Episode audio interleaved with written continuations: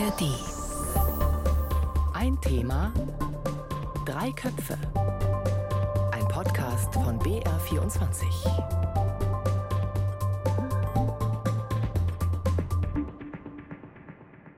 Hallo zu Ein Thema, drei Köpfe. Ich bin Christina Auerbach.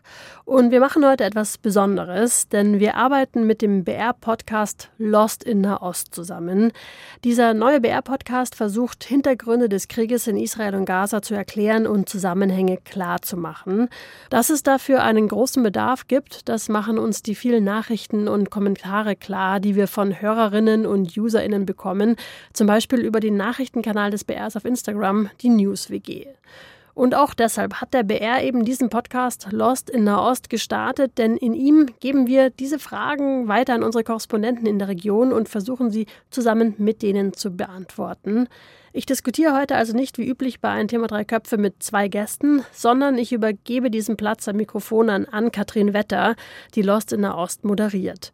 Und sie wird zusammen mit dem A R D-Korrespondenten Julio Segador in Tel Aviv klären, wer eigentlich die Player in der Region sind. Also welche Länder rund um die beiden aktuellen Konfliktparteien Israel und Hamas im Gazastreifen wie zueinander stehen, wer verfeindet ist und wer verbündet ist. Und klar, Julio Segador, der könnte das einfach nüchtern runterrattern. Aber als er mit Ann-Kathrin für die Aufnahmen verabredet war, da hat man ihm angehört, dass er ziemlich mitgenommen ist. Und das lag an Bildern, die er vorher gesehen hatte. Ich hatte gestern die Möglichkeit, die, die Bilder zu sehen, die das Militär veröffentlicht hat. Und zwar dieses Raw Footage nennt sich das. Das sind ähm, Originalbilder, die nicht bearbeitet worden sind von diesem Angriff am siebten Oktober. Bilder, die f- zum Teil von der Hamas stammen. Die hatten ja oft irgendwelche Bodycams und so, haben das aufgenommen, ihr Massaker. Bilder von Sicherheitskameras, Bilder vom äh, israelischen Militär, als sie dann rein sind in diese Kibbuzime. Und äh, ja, es sind Bilder, die, die, man, die man schwer vergessen kann. Und das hat mich sehr, sehr beschäftigt. Die Militärs haben das angeboten, einfach damit man sich einfach mal als Journalist auch einen Eindruck machen kann, was da passiert ist. Ja, wie die Menschen, ich kann es nicht anders sagen, abgeschlachtet worden sind, und sowas beschäftigt einen. Das lässt mich jetzt nicht ganz los, ehrlich gesagt. Julio, wir wollen mit dir heute einen Blick werfen darauf, wer die wichtigsten Player sind. Meinst du, du schaffst es trotzdem, mit uns das heute zu machen? Absolut, weil, weil ja viele dieser Player auch irgendwie in Beziehung stehen zur Hamas und oh, klar, klar, nee, das machen wir jetzt, ist kein Problem. Okay. Ich habe für uns in der Vorbereitung einen, ich glaube, ich muss wirklich sagen, einen unausleihbaren Atlas besorgt, hier in der B R-Bibliothek. Ich blätter auch gerade schon darin, das hört ihr vielleicht, und gehe auf Seite hundertachtzehn. Da ist nämlich quasi Israel genau zu sehen, weil ich mit dir gerne drauf schauen wollen würde, wie die geografische Sachlage sozusagen ist. Also wer sind die Player in diesem Konflikt? Wer spielt da eine Rolle? Ich habe dir auch das Bild geschickt. Hast du das gerade zufällig vor dir liegen? Dann würde ich, wahrscheinlich weißt du es aber eh auswendig, ne? Wer drum ich habe das Bild hier, ja. Dann lass uns einfach loslegen, oder? Können wir machen. Auf geht's. Hey, das ist Lost in Nahost, der Podcast zum Krieg in Israel und Gaza. Es ist gerade unfassbar schwierig, den Überblick zu behalten, was im Nahen Osten passiert und mitzukommen, wer welche Rolle spielt, wer die Player sind und wann und wie das alles angefangen hat. Wir wollen dafür sorgen, dass ihr euch nicht mehr lost fühlt bei dem Thema und mit euch zusammen verstehen, was gerade Phase ist, wer welche Interessen verfolgt und so weiter und so fort. Mein Name ist Ann-Kathrin Wetter und ich spreche hier in diesem Podcast mit den KorrespondentInnen der A R D in Tel Aviv und mit anderen ExpertInnen über das, was im Nahen Osten passiert. Vor allen Dingen über das, was euch dazu interessiert. Die Fragen haben wir unter anderem aus D Ms und Kommentaren der News-W G. Es ist Donnerstagvormittag, elf Uhr sechs, deutscher Zeit, der sechsundzwanzigsten Oktober, und wir sprechen heute mit Julio Segador, unserem Korrespondenten in Tel Aviv. Hallo Julio. Hallo Kathrin.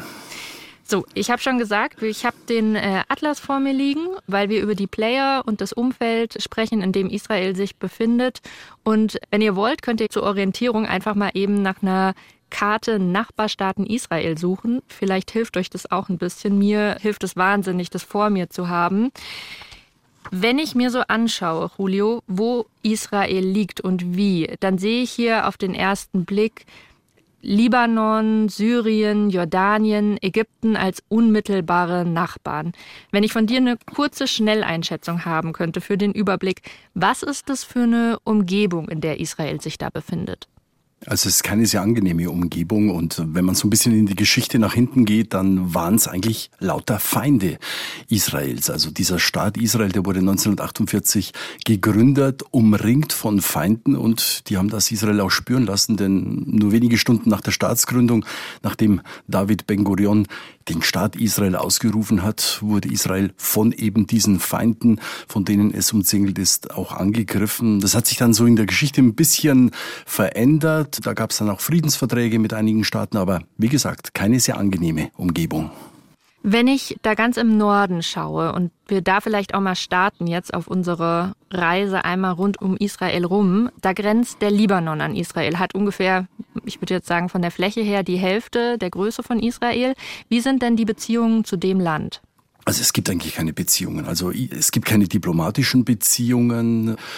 Wir sehen es ja jetzt wieder auch im aktuellen Konflikt. Da werden wieder Raketen aus dem Libanon, aus dem Südlibanon vor allem nach Israel geschossen. Also es ist eine, seit vielen, vielen Jahren eine sehr, sehr angespannte Beziehung zwischen diesen beiden Staaten. Da ist immer wieder die Rede von der, wie sagt man es eigentlich, Hisbollah oder Hisbollah? Ja, es hängt immer davon ab, ob du es arabisch aussprichst. Wenn, wenn man es richtig arabisch ausspricht, dann wird es am Ende auf der letzten Silbe betont Hisbollah äh, oder Hisbollah mit E dann auch. Also da gibt es verschiedene Aussprachen. Wir haben uns so auf Hisbollah geeinigt. Da wursteln wir uns so ein bisschen rum. Wer sind die denn? Die spielen im Libanon eine große Rolle, oder? Genau, die sind eigentlich so in den siebziger Jahren in den Libanon gekommen und sind der verlängerte Arm des Iran dort. Das ist eine Terrormiliz, aber es ist auch eine politische Partei, ist ganz interessant. Die sind Anfang der neunziger Jahre als Partei auch ins Parlament gekommen, sind aber auch eine Terrormiliz und sie sind jetzt auch Teil der Regierung, stellen also auch Minister. Insofern kann man so den Libanon von der Hisbollah auch schlecht trennen, weil die haben da eine Menge, Menge zu sagen. Und sie sind ja auch dafür verantwortlich, dass es immer wieder Kriege gab zwischen Israel und dem Libanon. Wir haben ja zwei Kriege, neunzehnhundertzweiundachtzig der erste Libanonkrieg und vor allem dann zweitausendsechs der zweite Libanonkrieg. Der geht nun wirklich auf die Hisbollah zurück, weil da hat die Hisbollah mehrere Soldaten an der Grenze getötet und zwei entführt. Und das war für Israel ganz schlimm, dass zwei Soldaten entführt wurden. Die wurden dann auch getötet später und das war damals auch der Auslöser für diesen zweiten Libanonkrieg zweitausendsechs, der sehr, sehr blutig war, der auf beiden Seiten viele, viele Tote dann auch gefordert hat und erst nach großen Interventionen auch der Vereinten Nationen konnte dann dieser Konflikt einigermaßen befriedet werden. Ich würde gerne noch einmal auf was eingehen, was du gerade gesagt hast, dass die Hisbollah, sorry, Hisbollah sagen wir, die Hisbollah viel Geld aus dem Iran kriegt. Und wenn ich jetzt hier auf meinen Atlas schaue, das ist ja gar kein direkter Nachbar, weder vom Libanon noch von Israel. Welche Rolle spielt denn der Iran da? Nee, der Iran, der hat, wir nennen das einige Proxys äh, in, in dieser ganzen Region, also sozusagen Terrormilizen, Gruppen, teilweise politische Parteien, die sie so am verlängerten Arm halten und die, ja, man, man könnte jetzt einfach ganz salopp sagen, die die Drecksarbeit auch erledigen für den Iran, der sich selber die Hände nicht schmutzig macht, der also da wirklich im Hintergrund auch fungiert mit Geld, mit Militärexpertise, mit äh, Waffen, die geliefert werden. Also das hat viele, viele Facetten. Die Hisbollah, kann man wirklich sagen, ist für den Iran eine Erfolgsgeschichte, weil sie da wirklich jemand etabliert hat, der politisch und militärisch das Sagen hat in einer Region direkt an der Grenze zu Israel. Warum macht der Iran das? So ganz basic gefragt? Naja, der Iran macht's, weil Israel einer der Erzfeinde ist. Wir wissen seit der islamischen Revolution im Iran in den siebziger Jahren, nachdem Ayatollah Khomeini da an die Macht gekommen ist, gibt's zwei Erzfeinde. Das sind die Vereinigten Staaten und das ist Israel. Und der Iran hat sich die Auslöschung Israels auf die Fahnen geschrieben bis heute und das ist natürlich ein gewaltiges Drohpotenzial, das es da gibt, vor allem natürlich mit den Atomplänen Irans, die jederzeit eine Atombombe, wenn sie denn eine haben, auf Israel äh, feuern könnten und diese Bedrohung ist real und deshalb versucht man ja auch den Iran davon abzubringen, politisch, äh, aber ob das klappt, weiß ich eher nicht. Also der Iran ist einer der Erzfeinde Israels, wenn nicht der größte. Wenn wir auf der Landkarte jetzt noch ein bisschen weitergehen, also vom Libanon weiter nach Süden, da grenzt Israel an Syrien. Wie ist denn da die Lage, was die Beziehungen angeht? Naja, ähnlich verfahren wie jetzt mit dem Libanon. Und Syrien ist ja eins dieser Länder, das bei allen Kriegen gegen Israel mitgemischt hat. Also beim ersten Krieg, also den ich ja schon angesprochen habe, wenige Stunden nach der Proklamierung des Staates Israel neunzehnhundertachtundvierzig, dann beim Sechstagekrieg, den gehe ich gleich nochmal näher ein, weil der wirklich wichtig ist im Verhältnis zu Syrien, und dann auch beim Yom Kippur-Krieg neunzehnhundertdreiundsiebzig. Sechstagekrieg neunzehnhundertsiebenundsechzig ist deshalb wichtig, weil damals Israel von Syrien wesentliche Gebiete besetzt hat. Die sogenannten Golanhöhen kennt ihr bestimmt auch aus der Berichterstattung, wird immer wieder darüber berichtet. Ich selbst bin mehrmals auf den Golanhöhen gewesen. Kennt man auch, weil da Wein herkommt tatsächlich, oder? Da gibt's einige sehr, sehr gute Weingüter. Ich war selber schon dort, weil ich mal ein Feature gemacht habe über Wein in hier in der Region. Und das bietet sich natürlich an, weil es tolle Hänge gibt. Golanhöhen, sagt er, es geht teilweise bis auf zweitausendzweihundert Meter hoch. Und ja, in der Tat, da gibt's wirklich viele Weinbauern und der Wein ist auch richtig gut. Es ist nur immer die politische Frage, soll man den Wein aus besetzten Gebieten nehmen? Es blieb nicht bei dieser Besetzung. Also neunzehnhundertsiebenundsechzig, nach dem Sechstagekrieg, hat Israel wesentliche Teile des Golans besetzt und dann neunzehnhunderteinundachtzig äh, sind sie auch annektiert worden. Das heißt, annektiert heißt, dass Israel jetzt sagt, das ist offiziell Teil unseres Staatsgebiets. Das wird aber von den Vereinten Nationen nicht anerkannt. Deshalb immer wieder auch die eine sehr, sehr angespannte Lage bis heute, weil die Syrer sagen, ihr habt unser Staatsgebiet annektiert. Also ich, wenn ich einmal ganz kurz zusammenfassen kann, was wir jetzt schon gelernt haben von dir. Im Norden ist der Libanon. Da sind die Beziehungen ganz schlecht. Dann gibt es da eine enge Verbindung zwischen Libanon und Iran, weil aus dem Iran viel Geld in den Libanon fließt, um die Hisbollah zu unterstützen. Und mit Syrien sind die Beziehungen auch nicht besonders gut, wegen der Golanhöhen, weil Israel die annektiert ist, dass das richtige Wort hat. Und dann ist weiter im Süden noch Jordanien. Welche Rolle spielt denn das im aktuellen Konflikt? Naja, Jordanien ist immer so ein eher gemäßigter Feind gewesen. Es gibt ja inzwischen auch einen Friedensvertrag, der geschlossen worden ist zwischen Israel und Jordanien. Also es ist aktuell, offen gesagt, kein Feind mehr, um es mal so auszudrücken. Aber Jordanien versucht sich dann auch so als Mittler immer ein bisschen zu präsentieren. Jordanien hat eine ganz wesentliche Funktion. Die verwalten über eine bestimmte Behörde den Tempelberg. Und das ist natürlich äh, Al-Aqsa-Komplex, heißt es auf Arabisch. Tempelberg ist, ist der Begriff, äh, den die Juden verwenden. Und das ist natürlich in beiden Religionen eins der höchsten Heiligtümer, die es gibt. Und da spielt Jordanien eine ganz wichtige Rolle, eben weil sie diesen Tempelberg, den Al-Aqsa-Komplex, verwalten. Was heißt und, das verwalten? Ja, sie sorgen dafür, wer da rein darf, wie das Ganze wirklich verwaltet wird, wie das Ganze finanziert wird. Und man hat eben Jordanien genommen, weil die so eine Mittlerfunktion haben, weil die gemäßigt sind. Und ja, Jordanien hat auch in bestimmten Kriegen viel Land verloren, das sogenannte Westjordanland, die Westbank. Alles sehr, sehr kompliziert. Und wenn man wirklich sich die Frage stellt, wem gehört eigentlich dieses Land und wie sind die Beziehungen, dann ist es immer, sind es oft Momentaufnahmen, weil wenn Länder jetzt gute Beziehungen haben, dann heißt es nicht, dass sie morgen auch gute Beziehungen haben. Und, meinst du, wem gehört eigentlich das Westjordanland oder welches Land meinst du? Weil das wäre genau. ne, das wäre nämlich meine nächste Frage, was es damit auf sich hat. Also das Westjordanland, wem gehört das? Also wenn, wenn wir jetzt einfach mal so vom Völkerrecht ausgehen, von dem, was die Vereinten Nationen sagen, dann ist es Palästinensergebiet. Es mag ja sein, dass rein rechtlich es vielleicht jemand gehört oder das Völkerrecht sagt, es gehört den Palästinensern. Aber faktisch ist es nicht so, weil da israelische Siedlungen sind, weil die Israelis ganz klar sagen, das ist unser Land. Vielleicht ganz interessant, die Israelis sagen ja nicht Westjordanland, die sagen Judäa und Samaria. Das sind die biblischen Namen, weil sie sagen, das ist das uns verheißene Land. Es ist furchtbar kompliziert, Ann-Kathrin. Es ist so kompliziert, auch ich blicke manchmal nicht ganz durch. Und äh, ja, und wenn ich zu einem Israeli sage, ja, eigentlich sagen die Vereinten Nationen, das gehört den Palästinensern, sagen sie, nee, das gehört uns. Und das steht in der Bibel so drin. Und boah, da musst du erstmal dagegen argumentieren. In den Nachbarstaaten, wo leben denn da noch Palästinenserinnen und Palästinenser?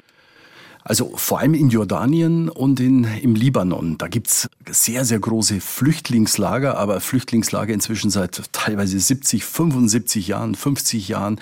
Immer wenn es Kriege gab und die Palästinenser teilweise vertrieben wurden, gingen die eben in den Libanon, sie gingen nach Jordanien, sie gingen aber auch in den Gazastreifen. Da gibt's auch riesige Flüchtlingslager. Wir hatten ja auch jetzt in der Berichterstattung immer wieder Leute, die wir interviewt haben, im Gazastreifen, die gesagt haben, ich bin vor fünfundsiebzig Jahren vertrieben worden, ich lasse mich jetzt nicht nochmal vertreiben, weil sie die Angst haben, dass sie eben aus dem Gazastreifen vertrieben werden. Ja, und da sind die Palästinenser übrigens auch nicht besonders gut behandelt worden in Jordanien und im Libanon. Weil man könnte ja denken, okay, jetzt sind sie bei ihren arabischen Freunden, in Anführungszeichen. Aber es ist nicht so, weil im Libanon und in Jordanien haben die bis heute nicht die jeweilige Staatsangehörigkeit. Die stehen echt zwischen allen Stühlen, die Palästinenser, das muss man so sagen. Und die sind nicht nur, haben nicht nur ein schwieriges Verhältnis zu Israel, sondern wirklich auch zu den arabischen Nachbarn. Julio, ich würde gerne zurück zu meinem ausgeliehenen fünfhundert Kilo Atlas mit dir kommen. Da ist nämlich im Süden noch die Grenze zu Ägypten. Über die haben wir mit dir auch in der Folge schon gesprochen und man hört gerade viel darüber, über den Grenzübergang in Rafah, wo die L K W mit den Hilfsgütern für die Menschen im Gazastreifen Schlange stehen und warten. Wie ist denn da die Lage gerade? Am Grenzübergang, ja, da, da hoffen die Leute immer noch, dass noch mehr äh, L K W irgendwie über die Grenze kommen. Die Ägypter wären ja bereit, die sagen, hier stauen sich über hundert L K W. Die Ägypter wollen das Leid der Menschen in Gaza verbessern, aber es ist nicht ganz einfach, weil Israel eben sicher gehen möchte, dass hier nicht Dinge eingeführt werden ins Land, die ähm, die Hamas möglicherweise zum Bau weiterer Waffen nutzen könnte, beziehungsweise sie wollen eben sicherstellen, dass die Dinge so verteilt werden, dass es nicht in die Hände der Hamas kommt. Und wie stehen Ägypten und Israel so ganz grundsätzlich zueinander?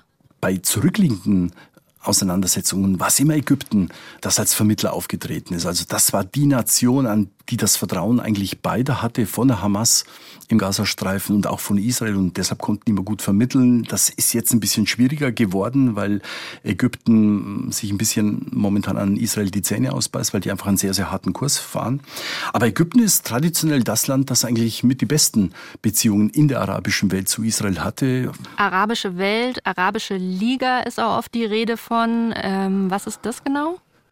Ja, das ist so der, der Zusammenschluss der arabischen Staaten und die versuchen immer auch eine möglichst einheitliche Position zu finden, was unglaublich schwieriger ist. Ich glaube, das ist sogar noch schwieriger, als wenn die E U versucht, eine einheitliche Meinung zu finden, weil die auch sehr, sehr zerstritten sind, sehr unterschiedliche Meinungen haben.